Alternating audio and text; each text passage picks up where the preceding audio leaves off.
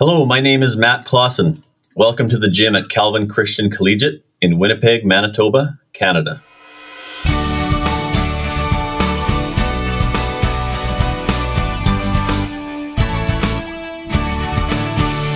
Welcome to another day in God's story. This is the Every Square Centimeter podcast, a project of Christian Schools Canada.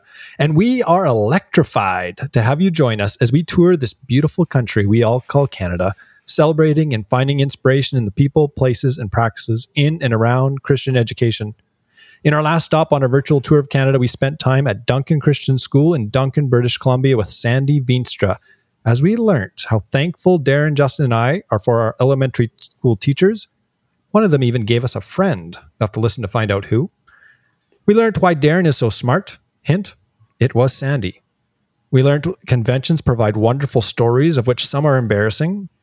We learned that Duncan is called the city of totems. We learned how Duncan Christian has walked faithfully through some major demographic shifts, namely embracing their Indigenous neighbors and last, how a Christian school's teacher's journey can transform their life outside of school. It was our pleasure visiting Sandy, so go and listen and tell other educators to listen as well. But mm-hmm. today, we are in Winnipeg, and I'm referring to us as a drove. A Winnipegian drove, Matt? Um, yeah, I wouldn't go with Winnipegian. Okay. I, would go okay. with Winnipegger. Pegger. Oh, a Pegger drove. I like that. Okay.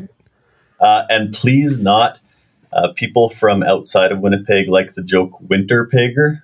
Oh, mm-hmm. yeah. No, not a good look. Okay. so uh, a Pegger drove. I thought maybe a winner drove, but a Pegger drove. Yeah. So to get to know our Pegger drove, we're going to start our podcast with the name segment. I, Jeremy, I think it's a Winnipegger. Oh, drove. not Pegger. No, no but that was well, better. Maybe you can shorten it. Matt, is he allowed to shorten it? That seems a little bogus. People will say like Peg City, so Winnipegger. Oh, yeah, it's, it's, I mean, it's a little bit Welcome more, to the Peg. Yeah. yeah, that works. I actually, I, there is something that gets a little edgy when I say, Jeremy, you're such a pegger. I don't yeah. know. It just sounds. Winnipegger. Uh, that, I think it's got to be Winnipegger, guys. Okay, well, get to know our Winnipegger drove. Let's go to the name segment. My name is Jeremy Horlings from the Prairie Center for Christian Education, or PCCE, and alongside me from the Society of Christian Schools in British Columbia, or SCSBC, is Mr. De Degen van der Spyksma. Hey, Drove. Hey, hey Darren. Darren. Darren, our prompt for today is Would you make a better chef or shelf in your kitchen?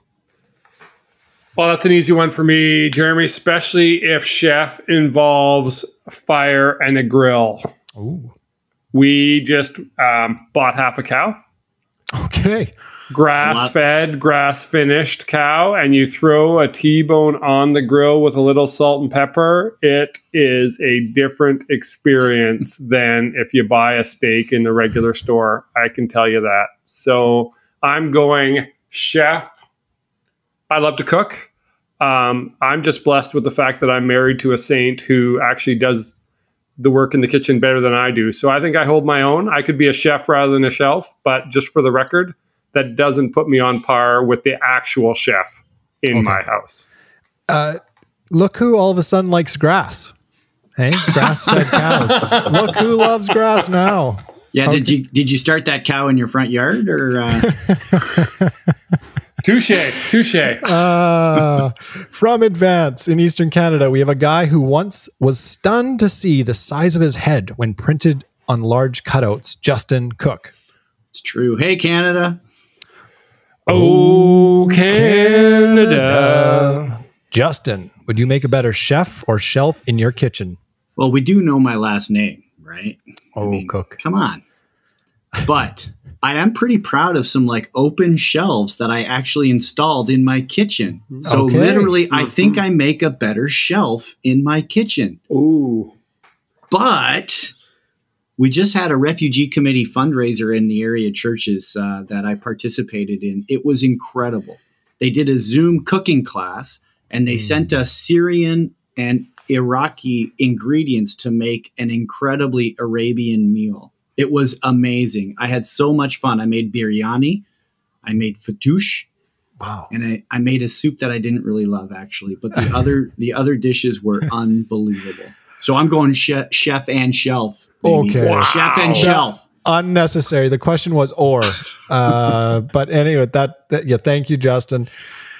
As we heard off the top, we are honored to be welcomed virtually into Calvin Christian Collegiate by Matt Klassen.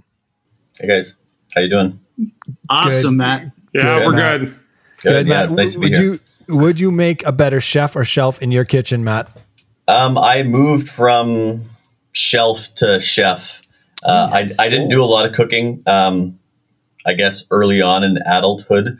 Um, but as I started to uh, hunt in adulthood and then uh, Mm. started growing a garden in my summers when I became a teacher, um, it's definitely transitioned to I try to be a chef um, because I like to um, I like to invite people into that that I've been able to to harvest.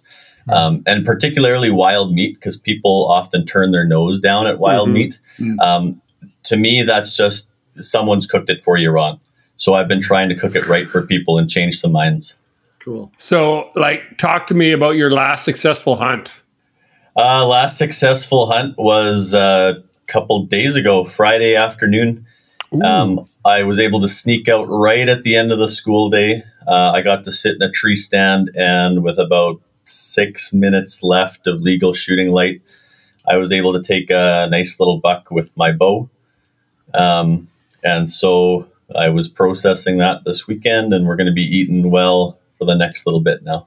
Awesome. So, just Yeah. for the record, I'm coming to visit uh, Yeah, nice. Manitoba sometime. So, I'm looking forward to uh, some deer steak at some point Okay. when I come to Yeah. town. Well, Sounds actually, good. all of Christian Schools Canada is coming in September. Oh, so, okay. Hey. Yeah, we're Yeah. we're we're all coming, Matt. Okay, I, I'll need to fill my other tags still.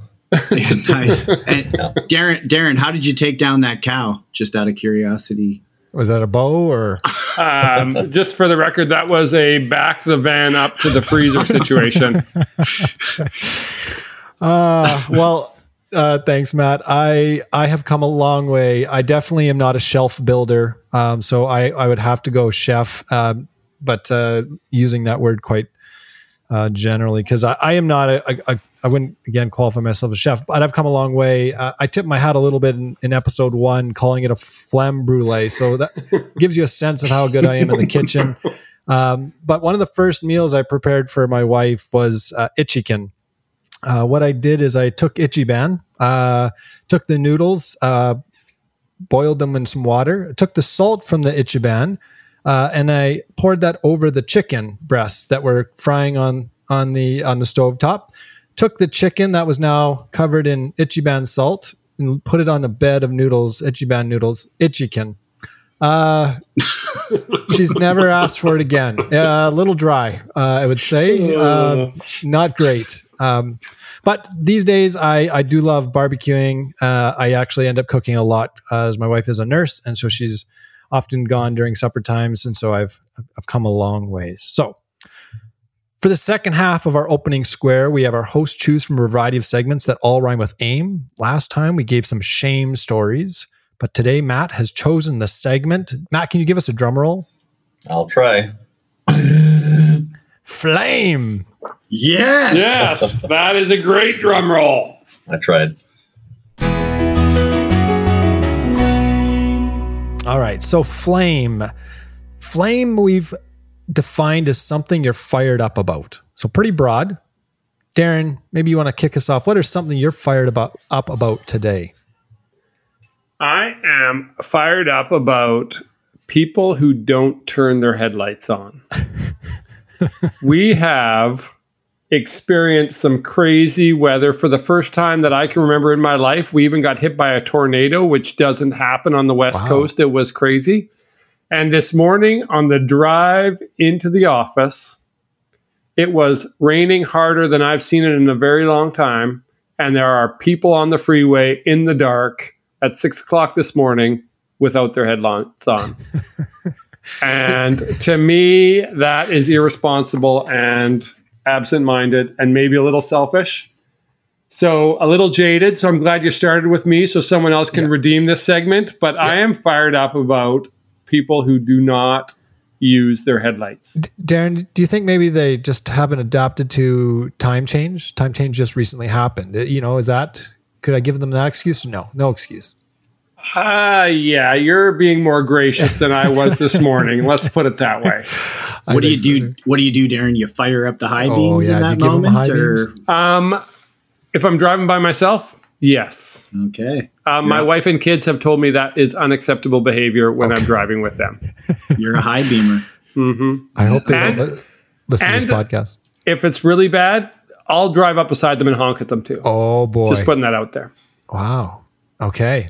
That's like border road rage, right? Yeah, this guy speaks. Uh, One hundred percent, not border road rage. Driving is the way that I confirm my total depravity. Okay. awesome. Awesome. Thanks, Darren. Justin, is there something that's got you fired up? Yeah, I was debating between the Raptors and this next topic. I'm going to go with the uh, the Rise and Fall of Mars Hill podcast oh, yeah. by Christianity Today. Uh, you know, it, it's pretty addictive. I'm not sure if any of you guys have listened to it, but I've definitely been uh, tracking with the uh, the, the CT uh, kind of long form podcast of the mm-hmm. Rise and Fall of Mars Hill, a church led by Mark Driscoll in Seattle. But I will say this I've gone down the wormhole of, of this. I've also been listening and searching for some podcasts and came across Dr. Jessica Johnson, who is critiquing the podcast Rise and Fall of Mars Hill. And uh, according to Jessica Johnson, the podcast doesn't do a good enough job of critiquing the systems and structures mm. that propped up Mark Driscoll to be a charismatic leader that caused pain. So, mm. anyway, there's like multiple layers to my investigative uh, podcasting on mm. this, and I'm pretty fired up about it. It's a, it's a pretty powerful dive into leadership, uh, Christian governance, um, yeah, all kinds of things, character male and female relationships, lots of mm-hmm. lots of mm-hmm. different ways you can get into the podcast. Justin, uh, yeah, great uh, recommendation. Uh, one that I was uh, also thinking about uh, talking about. You use the acronym CT. Um, oh yeah, a CT. So I, I, know what it is, but I usually throw out something ridiculous. Um, so I'm thinking what Canadian trucks? I don't know. What I, I have nothing. I've got can't talk can't because talk. it would be fitting that a, a, long form podcast would be called Can't Talk. Right, I like that. Uh, Justin, where would people? Wh- who's put producing it?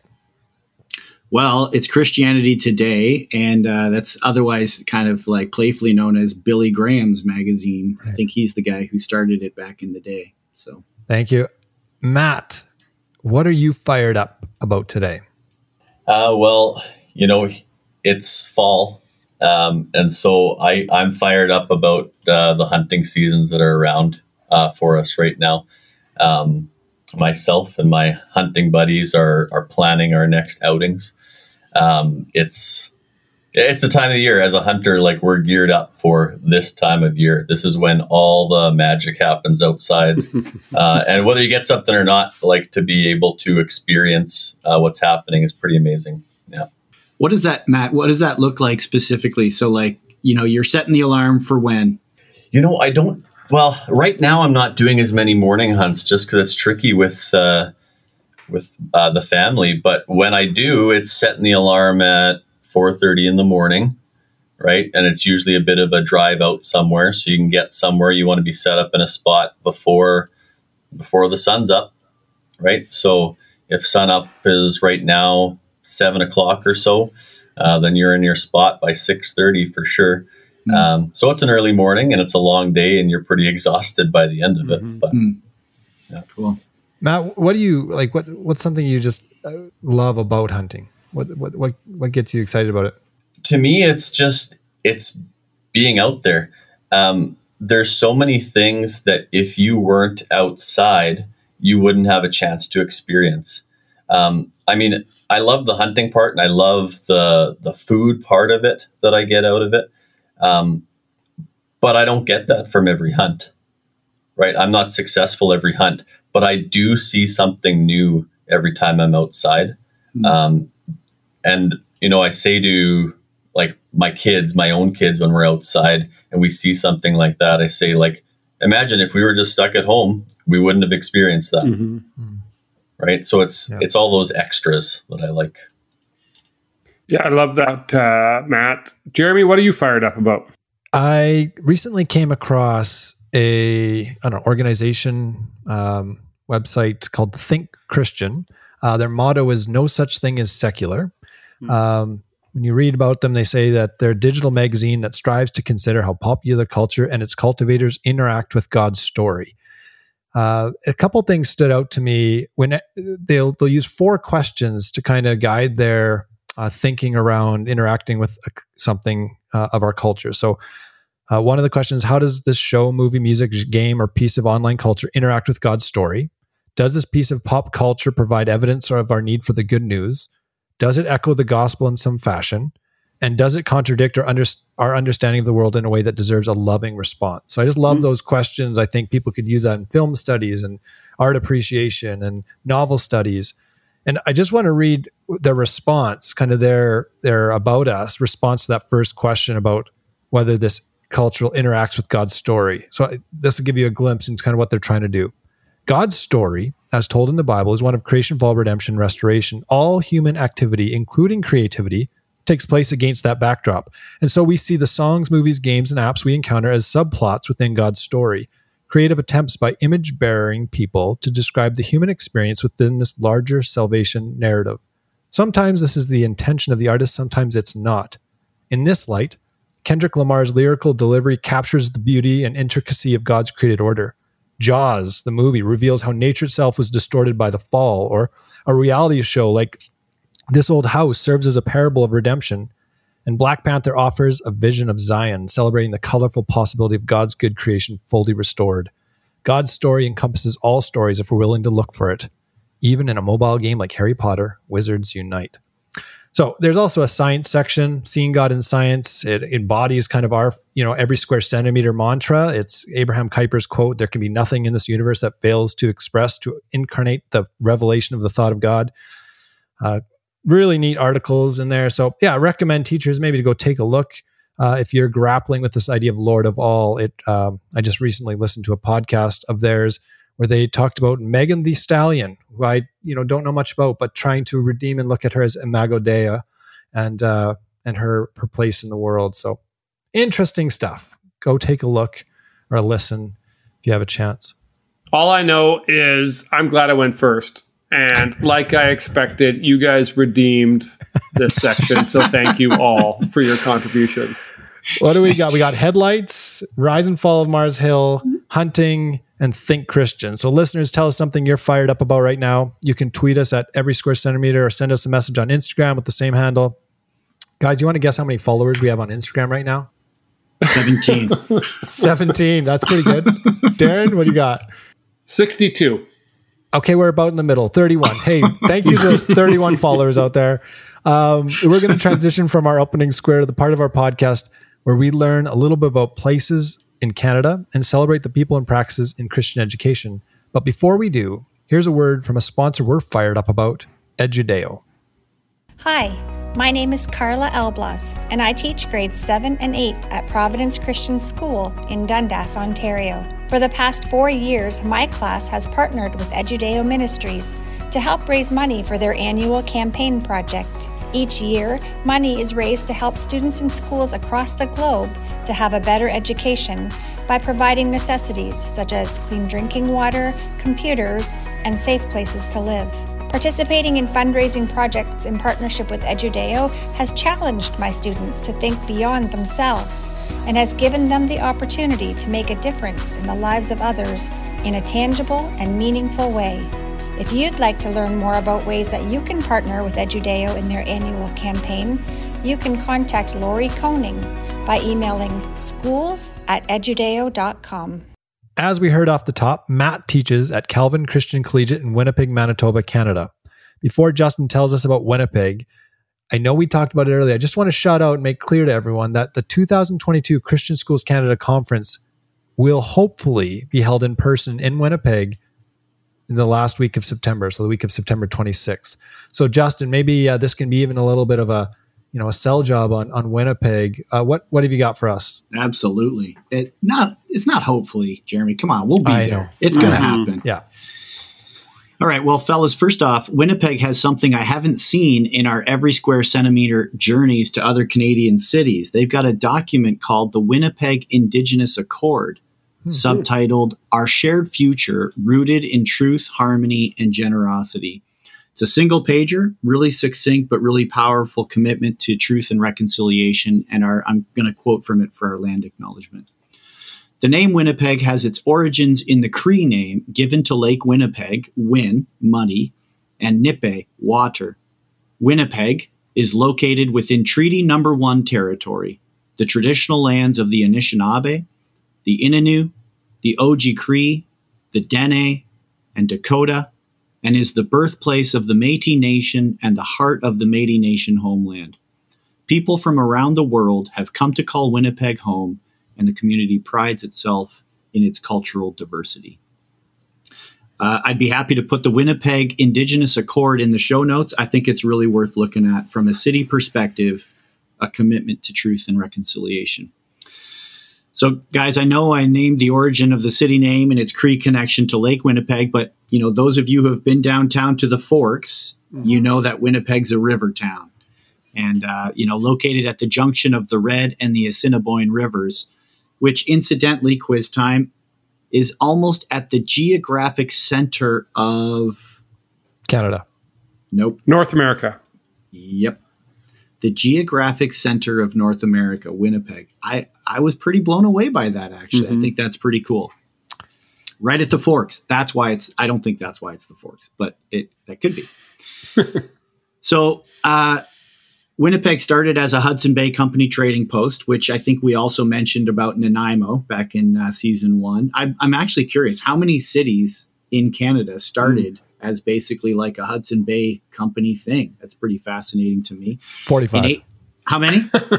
sorry, I thought we were guessing. Uh, oh, I, that no, that wasn't a quiz. I actually, okay. I'm genuinely wondering, Jeremy. I, I have no idea, but uh, your guess is 45. I was trying to redeem myself from the Canada one. So nice, gotcha. Yeah. Let's uh, put that out to our listeners.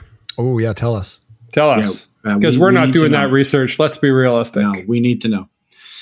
Okay, 1886, the first CPR train arrives from Montreal to Winnipeg, and the city's growing ever since. And then they put a ton of wheat in those train cars as they go, you know, on everywhere else. Uh, thank you, prairies. So Matt, you you alluded to this earlier. I, I wasn't really uh, kind of clued into this, but apparently, even though Winnipeg is so committed to hospitality, you know, other Canadians like to hate on Winnipeg, like winter peggers. You said that's pretty derogatory. That's not cool. I think it's just basically because the rest of us are wimps and we can't handle a little cold. Uh, that's to to me probably the story there. I don't know. You got a thought a on Winnipegger, that? A Winnipegger would not deny that comment. Yeah. yeah. We we pride ourselves. I mean, minus forty plus forty here, oh, right? Yeah. Mm-hmm. We we deal with it all. So that is amazing. Uh, so I do actually know the coldest day on record, at, at least at the website I looked at, minus forty seven point eight back in December eighteen seventy nine. So yeah, it's cold. Yeah. So second of all, Matt, I, you must get this all the time. Any relation to Cindy Klassen?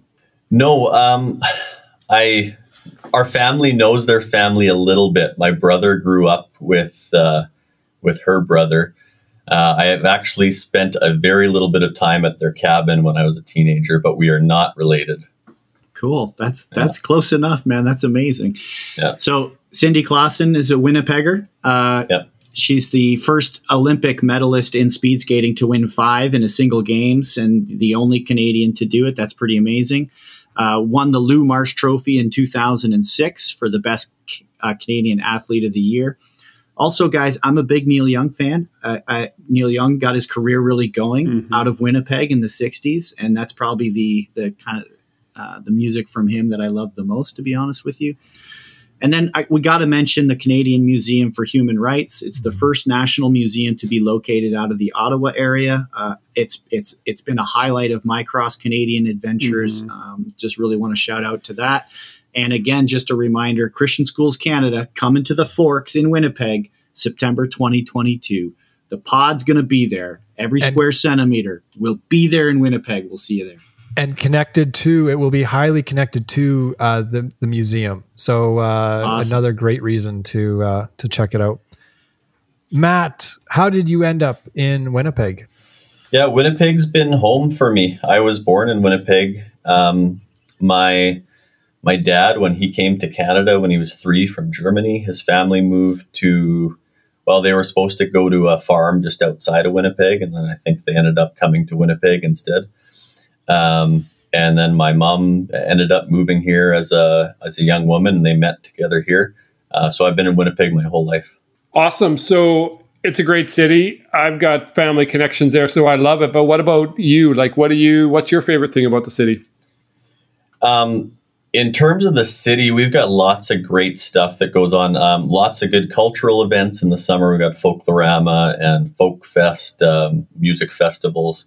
Um, really good food in Winnipeg. I, I, my wife and I love to eat. We're kind of wannabe foodies. Um, so yeah, lots of good restaurants. I think I heard that Winnipeg has the most restaurants per capita in Canada. Hmm. I wow. think. Don't quote me on it, but our listeners will will have to uh, fact check. They can fact check me. Yeah. Um, so I love the coffee scene in Winnipeg enough that I said for Christian Schools Canada, I'm willing to host a morning coffee walk with anyone who wants to do good coffee, um, fools and horses, the parlor, that sort of thing. But like do you have can you list your top three top three restaurants in the city that you've experienced i know I got, everyone has their different opinions but i got a pen i got a pen in hand i'm writing this down i'm coming I'll, so i'll tell you my top three but i also want to plug a coffee shop nice uh, since you're talking coffee my office mate uh, is likely going to be o- opening a coffee shop soon um, i don't know how much details i can say, but yeah, watch out for, for a hey, new coffee shop. Ooh, Excellent, we, love that. This, we're teasing something on the podcast here. This is uh, yeah. There you go. Yeah, you'll have to listen news. for another one. Maybe we'll we'll unveil the name. Nice. Sounds good. Um, but for restaurants, um, Inferno's Bistro in St. Boniface is fantastic. Um, lots of bold flavors there.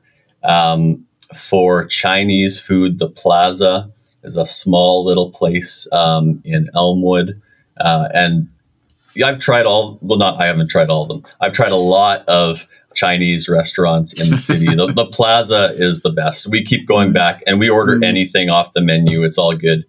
We actually did a. We went with a couple one time where we had a random number generator, and we just randomly select the numbers awesome. on the menu. It was all good. Um, nice. Number three, tacos um, habanero sombrero, and they have one of those at the Forks. It's mm-hmm. fantastic. Mm-hmm. Yeah, it is. I that's the only one that I've had the opportunity to enjoy, um, and I would uh, I would agree with you there. Yeah, that's awesome, Matt. Uh, tell us about uh, Calvin Christian Collegiate. Yeah, so Calvin Christian um, School. We've got two campuses. Uh, there's the elementary campus, and then the collegiate where I work.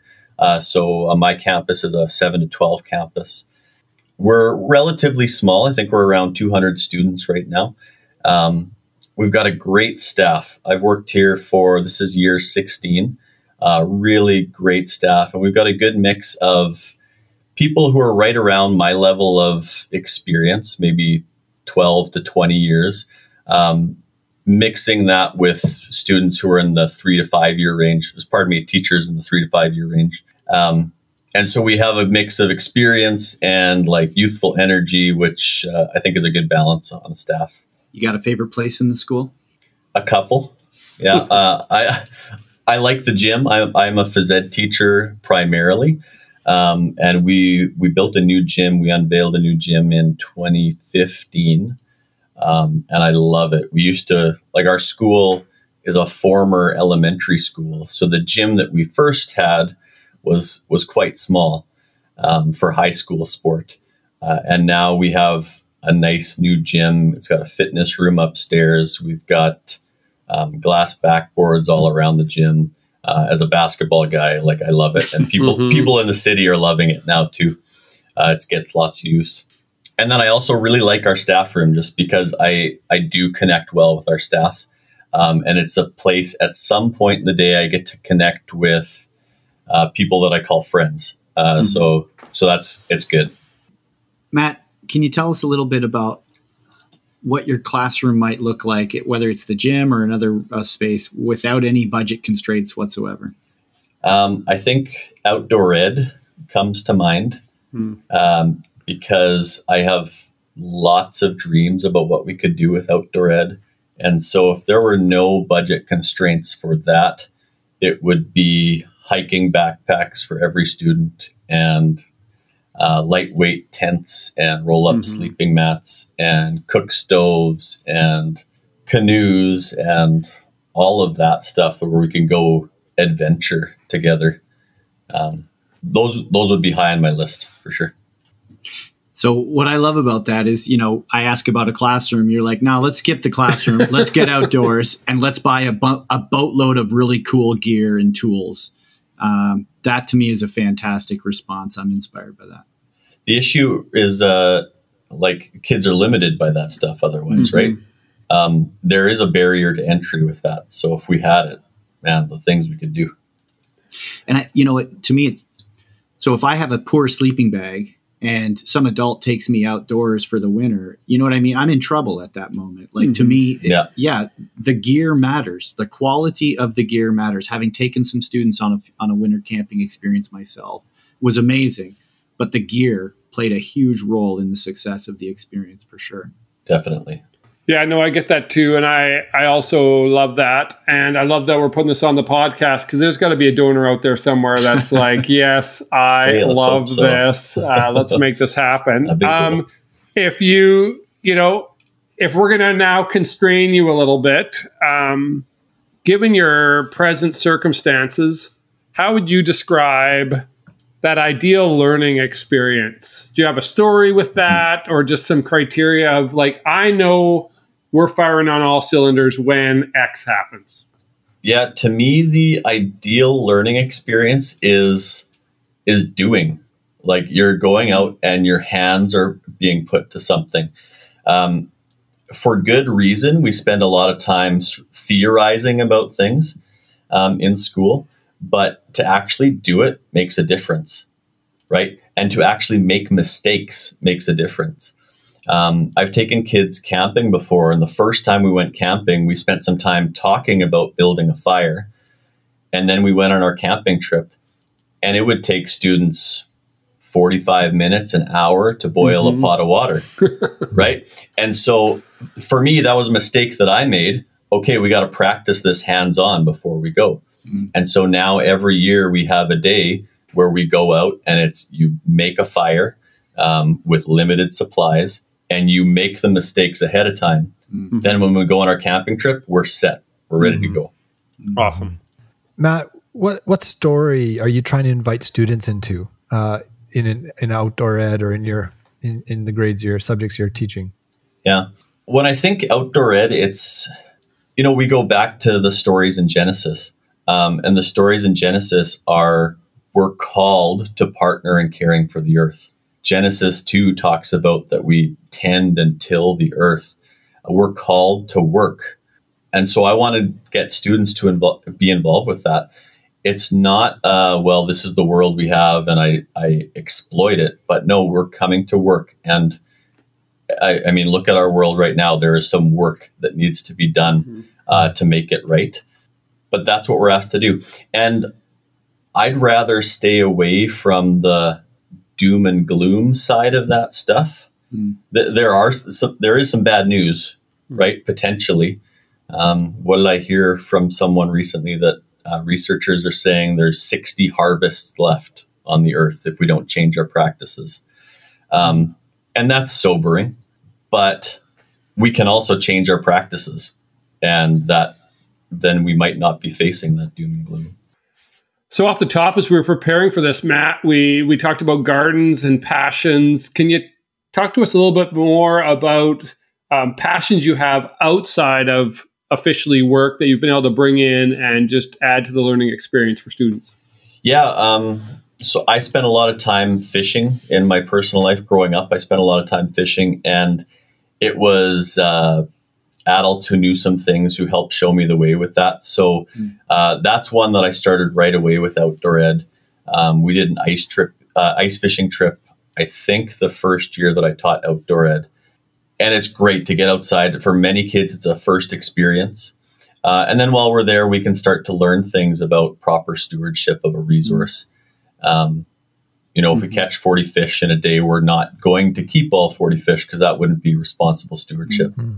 Matt, you, I got two questions for you. So I'll just do do one at a time. One, like when you when you have an idea for something like that, uh, what struggles do you face? Like what, like that's a seems like a big big undertaking uh, to do something like an ice fishing trip. So first off, just what kind of challenges, struggles do you face when you plan things like that?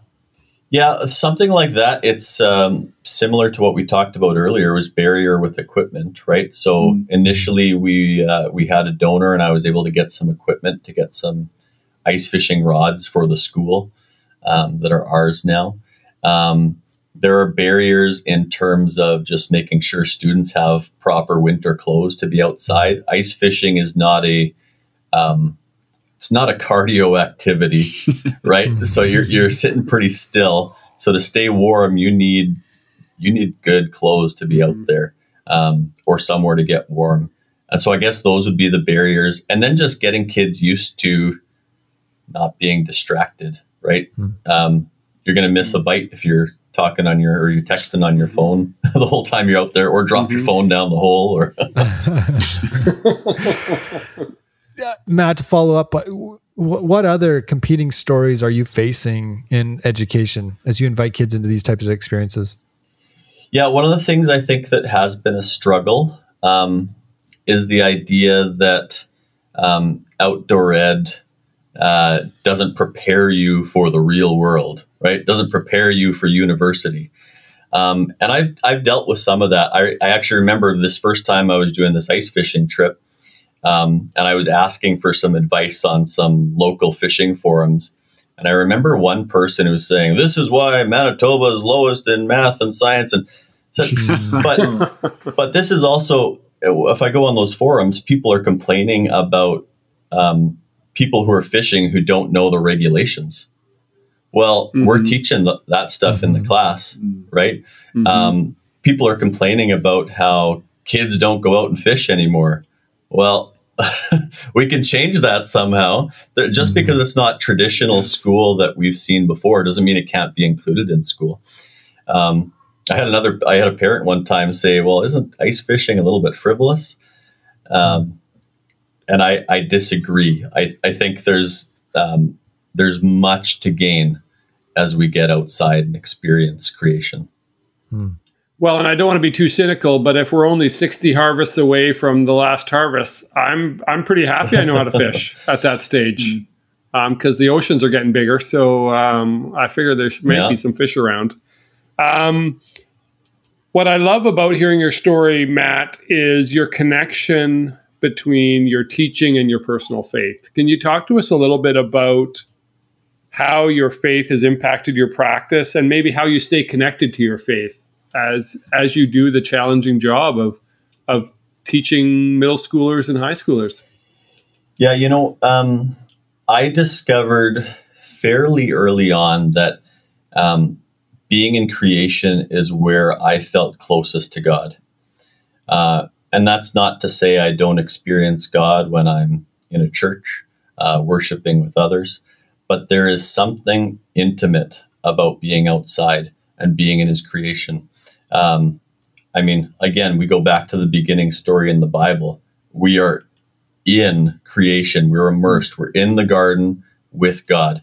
And so that's that's where my faith often gets rejuvenated and I feel closest to God.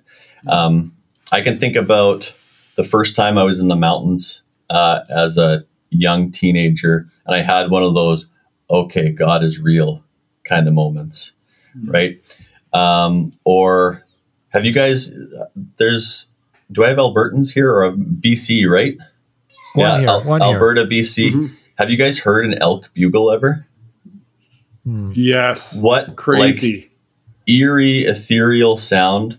Mm. Um, it, it's I don't know. There's got to be some some kind of connection there, right? We hear about the animals and the trees will will praise if we don't. Uh, there's something there. You know, I was almost going to say show notes, but that no way we can show no. You got to get out there. I mean, that, what a terrible yes. response to what Matt you're saying. That I'm gonna like get some internet recording of an elk bugle. It, shame on me, it'll, but it'll terrify somebody. Yeah. It, Matt, I'd like to. Oh, I'd like to say, you know, the the lone wolf mm-hmm. too, or wolves yeah. on a hunt, is another one of those sounds that are just yeah moving.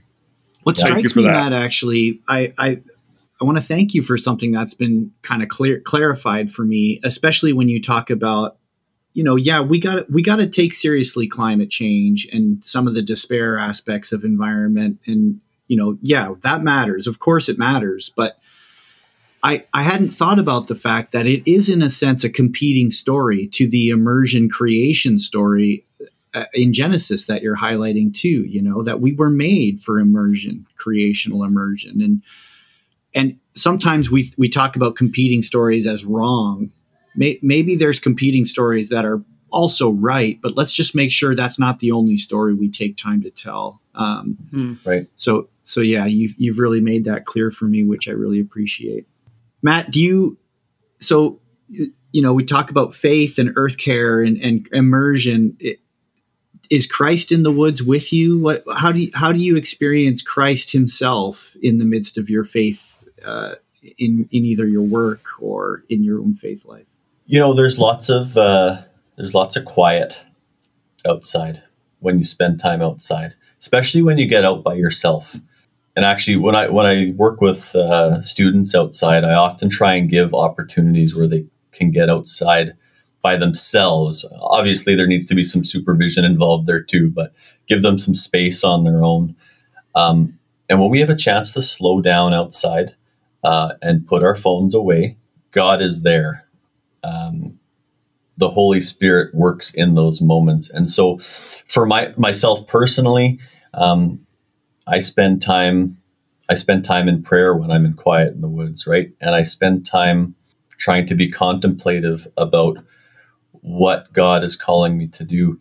It's one of the few moments that I still have that I can be still and uh, not have distractions. Mm. And so that in itself is an opportunity to to see God and to see Jesus. Mm. That's great, Matt. I I can picture it as you're as you're talking, and uh, I'm connecting. We can't always be in the wild. Uh, how about that sort of like you're describing sort of a partnership and a way of being as you're in nature, but what about when you're not in nature? How do you live in that partnership with God in your role uh, in the day to day when you when you can't get out in, into the blind just before just before dark? So, are we talking about engaging with students or on my own? Oh, both work. Um, obviously, we're a podcast that celebrates Christian education, so at some point we yeah, should yeah, swing yeah. around to students. But you know, either would we'll take either. I um, in engaging with students, I want to lead them to moments to be in awe and wonder in creation. Hmm. Um, that's important to me, and it's it's there uh, I, but you have to draw kids' attention to it sometimes. Uh, we went on a camping trip a couple years ago to a place called the Turtle Mountains in uh, southwestern Manitoba. And one evening we had a chance to go um, fish at a little lake nearby where we were camping. And so I brought about half the students with me, the other half stayed back with some other supervisors. Um, and while we were there, we stumbled across a turtle that was digging a nest and laying its eggs. Hmm. And it was so determined hmm. that we were we were right there. It was just doing its work. And so I had a group of about six students. We tried to, you know, protect the space, keep our distance, but also observe like what a miracle is going on. Hmm. Um, but it it stops short if you say, "Wow, that turtle is really neat." Um, it needs to go further, right? Who created the turtle? mm. Right? Mm-hmm. Who created, who puts all mm-hmm. of these things in order? Who makes these things happen that we don't see often? It just happens. Um, mm. It's our God. Mm. Uh, and if I can get kids outside to experience that, that's pretty cool. So obviously we're yes. playing kind of you know on Kuyper with every square centimeter, and and we we kind of on a surface level talk about Winnipeg and Nanaimo and Duncan and Calgary and you know Oakville, etc. But Matt, what you're helping to do is to say every square centimeter also includes the ice hole. It includes the turtle nest. It includes you know the etc. The bugle, the elk bugle, and I just think that is so profoundly important for us to keep in mind. Um, that's what that's what every square centimeter also includes when we think about Christian education. It also includes beekeeping. You mentioned something about beekeeping uh, to me earlier. Uh, tell me more about that. Yeah, well, this year we uh, or this past spring we have got involved in some urban beekeeping at our school uh, through our outdoor ed program. Um, it started with a bit of a, well, it started with this idea of working hands on. And I had a friend who said, Oh, there's a group in the city that they host hives uh, and they offer some learning opportunities. And we looked into it. They've got great programs, um, but it wasn't a right fit for us, mostly due to those budgetary constraints. Um, so, flash forward a couple more years, and um, this same friend, his wife, has now certified to become a beekeeper online. Mm-hmm. And the course is relatively uh, affordable. And so, in speaking with my principal again, we said, well, why don't we why don't we give it a shot? So, uh, while many of us were learning from home last spring, uh, I also took an online uh, beekeeping course. And uh, right at the end of June, we acquired four hives uh, for Calvin Christian Collegiate. Beekeeping, outdoor education. Can we get a bit practical about how that actually fits into the curriculum program at at Calvin? So I'm assuming there's phys ed courses and you've just found a way to carve out significant structure or time within the phys ed course or am i missing it completely can you just talk about what it looks like in the in the larger curriculum map Sure. So when we were looking at this, we were trying to see where it could fit in a bunch of places. Uh, for me, first, it was um, my outdoor ed class specifically. So outdoor ed is um, these experiences I've talked about: ice fishing, camping, um, some bushcraft kind of stuff. Uh, we do some gardening here at the school already, um, but I, am always thinking, what can we do here? Uh, because we can't go on a field trip every day right? I can't board a bus every day and leave. And so the beekeeping was a thought of, well, we can we can host some bees.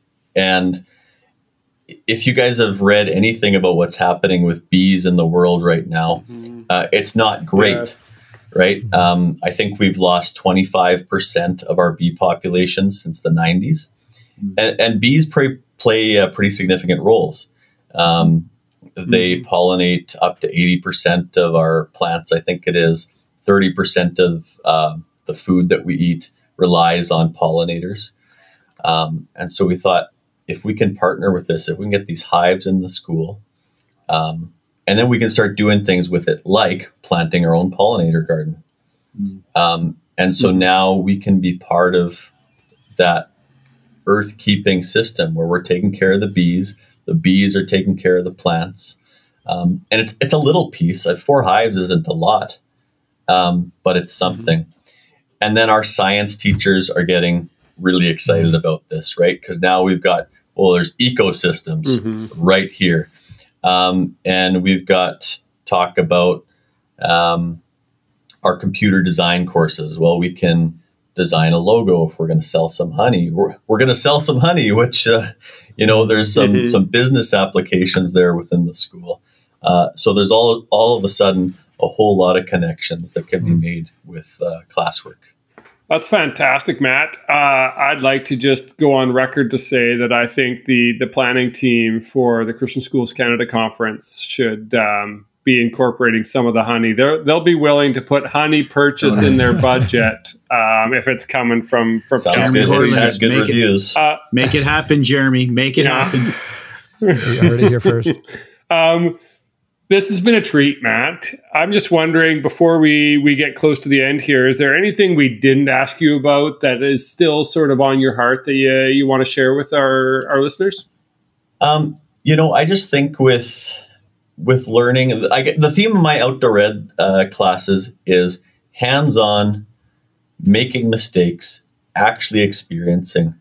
Um, we sit in the classroom sometimes too long, and I'm a phys ed teacher, right? So I like to move as well. Mm-hmm. Um, but if we can actually do uh, that, that is what for me has engaged me uh, in caring about the earth more. Mm. Um, and I want that for students as well, right? Hands on, make mistakes, try something. And those are where learning experiences happen. Mm. Uh, and that's really not much different than how we experience our faith as well, mm. right? We grow when we make mistakes, uh, when we try things. Matt, uh, I want to thank you for sharing your passions with us. I, I, love how you invite your students into your passions, the passions that God has given you. Uh, and we're going to now transition to something we call celebration of learners.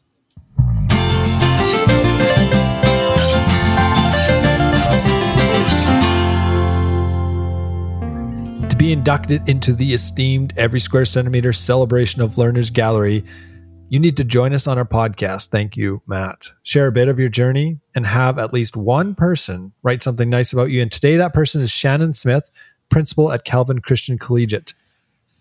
This is what she had to say, Matt. Matt is an avid outdoorsman and has brought this passion into his teaching. I'm glad that you mentioned that, or else uh, we might not think she was telling the truth. Enjoying the outdoors and marveling at creation is a form of worship for Matt. He shares this passion with his students as he has added ice fishing, snowshoeing, and camping experiences into his courses. New to us this year is the addition of urban beehives thanks to Matt's initiative. In the staff room, Matt's easygoing yet competitive nature emerges. He strategizes hockey pool picks and playfully banters with colleagues.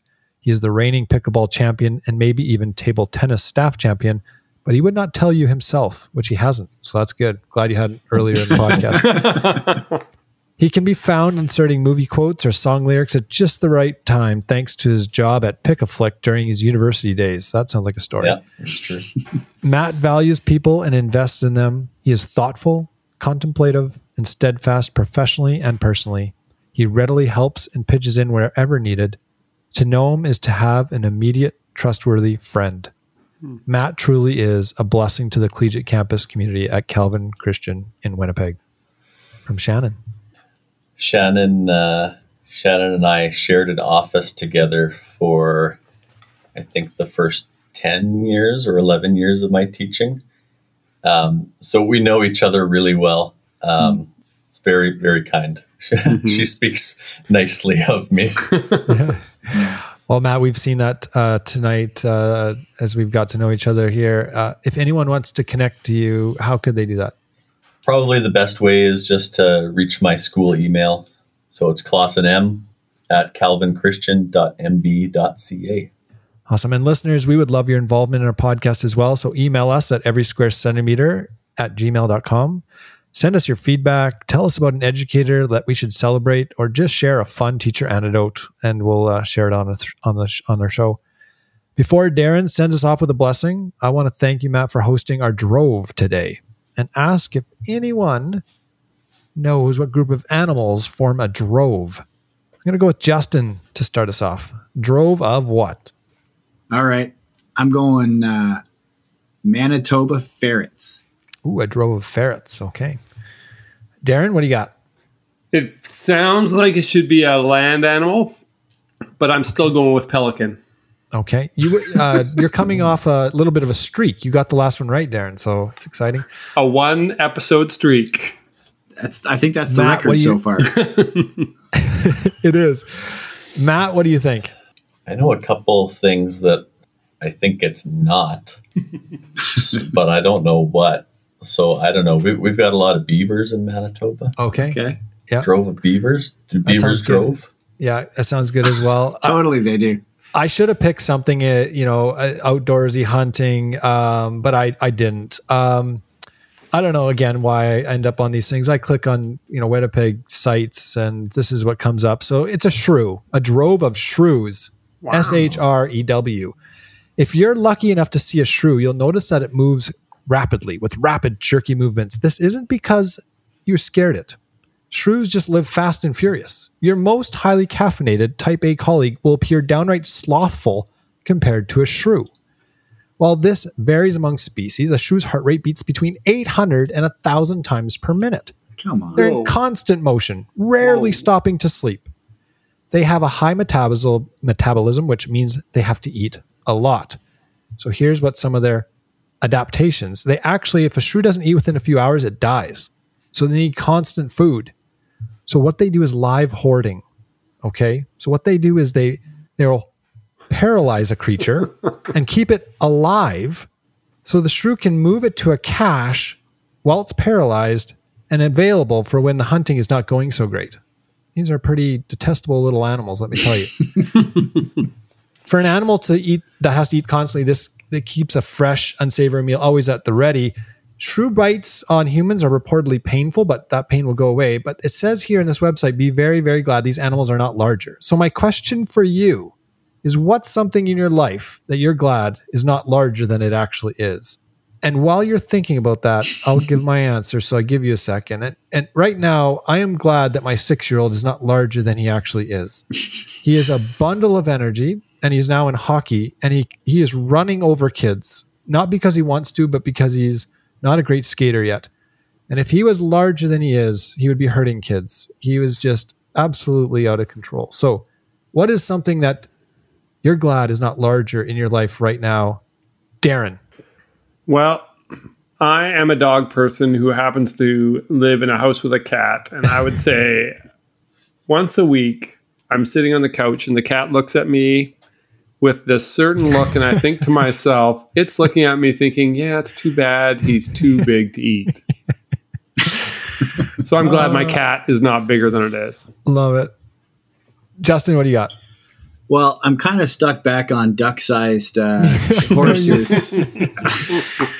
yeah, that one's tough to get out of your head.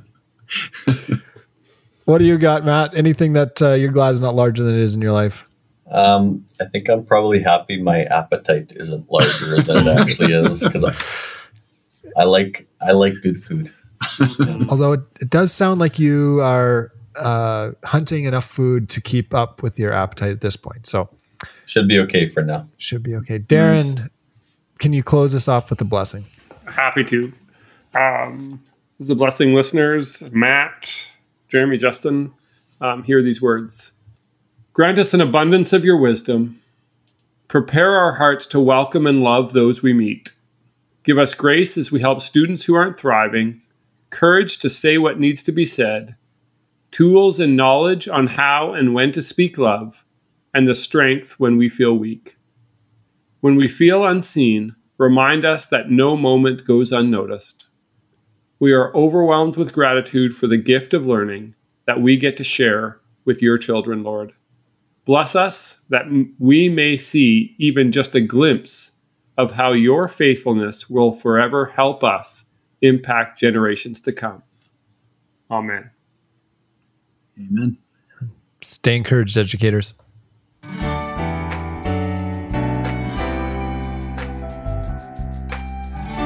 We want to thank Christian Schools Canada for sponsoring the podcast.